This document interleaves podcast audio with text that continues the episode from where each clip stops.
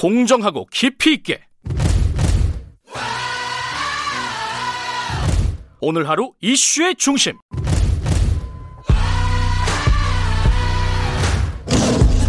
김경래의 최강 시사.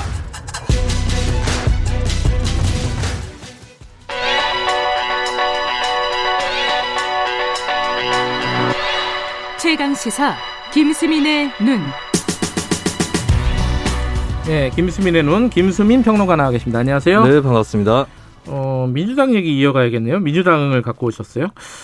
이게 저 민주당 지지율이 다소 하락 추세인데 네. 민주당 입당이 굉장히 많이 늘었다 이런 뉴스가 있었어요. 네, 크리스마스 연휴에 2만 명이 집단 입당을 했다는 소식입니다. 어, 마어마한거 아니에요? 2만 명이면은? 네, 전체 권리 당원이 80만 명 정도인데 네. 2만 명이면은 뭐 몇 프로가 되는 거죠? 음, 한뭐 2, 네. 3% 되나? 네네. 어, 갑자기 늘어난 거고 하필이면 정경심 교수 1심 선고랑 윤석열 검찰총장 복귀가 있었던 때입니다. 음, 그래서 거기에 대한 어떤 역풍으로 입당했다 라고 볼 수가 있는 것인데 예. 이게 뭐 예전에도 비슷한 일이 있었어요. 더 큰 규모로 있었죠. 2015년 말 2016년 초에 민주당 분당을 할 예. 때에 그때 한 10여만 명 정도가 집단 입당을 음. 했던 것으로 드러났고 그 중에 7만 명 정도는 올해 총선까지도 남아 있었다라고. 하는 것이죠. 네. 네.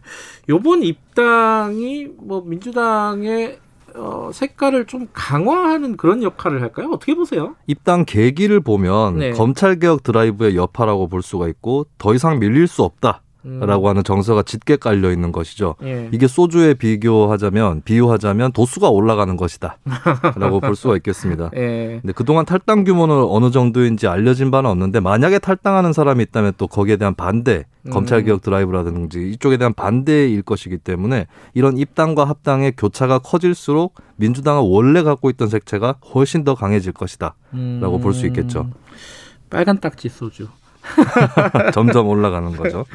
그 이게 이제 어, 일부에서는 그렇게 보는 시각도 있는 것 같아요. 친문 색깔이 강해지는 거 아니냐. 그래서 네. 어, 지속적으로 이게 왜 그럴까요? 이거는 이 지금까지 보면 뭐 일반적인 부분부터 짚어드리면 네. 한국이 대통령제다 보니까 대통령 후보 중심으로 정당이 운영이 되었거든요. 네네. 그러다 보니까 비주류나 구주류는 항상 밀려나기 마련이었습니다. 네. 국민의힘도 마찬가지죠. 지금 국민의힘의 김영삼계, 이회창계, 이명박계, 박근혜계 흔적도 없- 없는 그런 상태인 것이고 민주당도 현재 권력 중심으로 재편이 돼 있다고 볼 수 있는데 결정적으로는 5년 전에 분당할 때에 안철수 대표라든지 호남 중진 의원들이 대거 탈당을 해버렸습니다. 네. 2015년 초만 해도 문재인 대 박지원 대표 경선 붙으면 당내 민심으로 봤을 때는 비슷하다라고 아, 할 그랬어요. 정도였는데? 예. 예, 근데 그들을 이끌고 나가버렸기 때문에 남아 있는 쪽에서는 비문 색채는 훨씬 약해지는 것이죠. 음. 예, 그런 여파가 지금까지 오는 것이고 만약에 그때 나갔던 사람들하고 재합당을 했다면 예전에 5년 전 이전에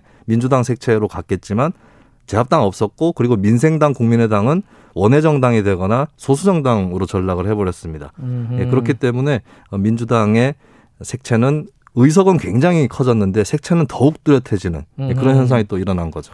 아, 이게 의석이 커지면은 색채는 조금 연해지는 게 보통 상식적인데 그렇지는 그렇습니다. 않군요. 이것도. 굉장히 이례적인 현상이라고 볼 수 있겠죠. 음, 그럼 지금 이제 2만 명이 당원이 한꺼번에 어, 크리스마스 연휴 기간에 늘었다. 네. 이게 아까 말씀드린 색채를 더 강하게 하는 측면이 있다고 하면은 외연을 확장하는 거하고는 좀 반대의 길 아니에요, 이게? 네. 일단은 그런 의문이 당연히 들 수밖에 없겠고요. 예. 일단 근데 일상적인 당 운영으로만 음. 놓고 보면은 크게 영향은 없을 거라고 봐요. 왜냐하면 네. 민주당이 대중정당 모델이 아니라 국회의원 중심 정당의 모델을 갖고 있습니다. 어. 이 대중정당이라고 했을 때 흔히 잘못 생각하는 게 대중적으로 인기가 높으면 대중정당 아니냐 음. 할수 있는데 정치학적으로 대중정당은 대중이 당을 운영하는 정당, 음. 진성당원에 기반한 예. 그런 정당이라고 볼 수 있는데 근데 민주당 같은 경우는 주로 당의 정- 중요한 정책 결정을 전당대회라든지 대의원 대회보다는 의원총회에서 결정을 하는 근데 경향이 이건 우리나라 강하죠. 모든 정당이 그렇지 않나요? 어, 정의당 정도가 조금 예외인 것 같아요. 아, 그래요? 네. 음. 그 국민의힘이나 국민의당도 마찬가지라고 예. 볼수 있겠고 이게 미국식 정당 모델입니다. 아, 그래요? 예, 미국 같은 음. 경우도 당원의 개념이 별로 없고 선거할 때 전당대회 하면서 모이는 게 음. 예, 그게 전당대회라고 하는 거거든요. 예. 예, 그렇다면 결국에 민주당은 일상적인 당 운영보다는 입당 러시라든지 이런 것들이 선거 때 영향을 끼치게 될 거다. 예. 이렇게 전망을 해볼 수 있죠.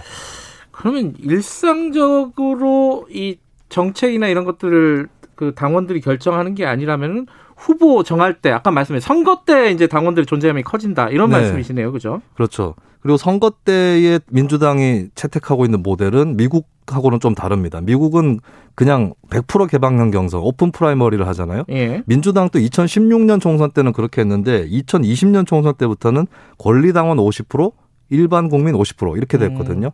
이게 아마도 내년도 서울시장, 부산시장 재보선에서도 같이 적용이 될 것 같아요. 음. 그렇게 되면 권리당원의 입김 이런 것들은 상당히 강할 것이다. 네. 특히 친문 당원들의 어, 그런 결정력이 굉장히 커질 것이다라고 보여질 수 있고요. 네. 그러면 대선 때 어떻게 될 거냐 이게 관건이거든요. 그렇죠. 지난 대선 때는 open primary를 민주당에서 했었습니다. 음. 왜냐하면 진성당원 중심으로 경선하면 문재인 후보가 너무 유리하기 때문에 그리고 문재인 후보 입장에서도 내가 그 방식을 굳이 고집할 필요가 없다라고 해서 open primary로 어, 그렇게 결정이 음. 됐거든요. 근데 만약에 후보들 간의 격차가 별로 없다.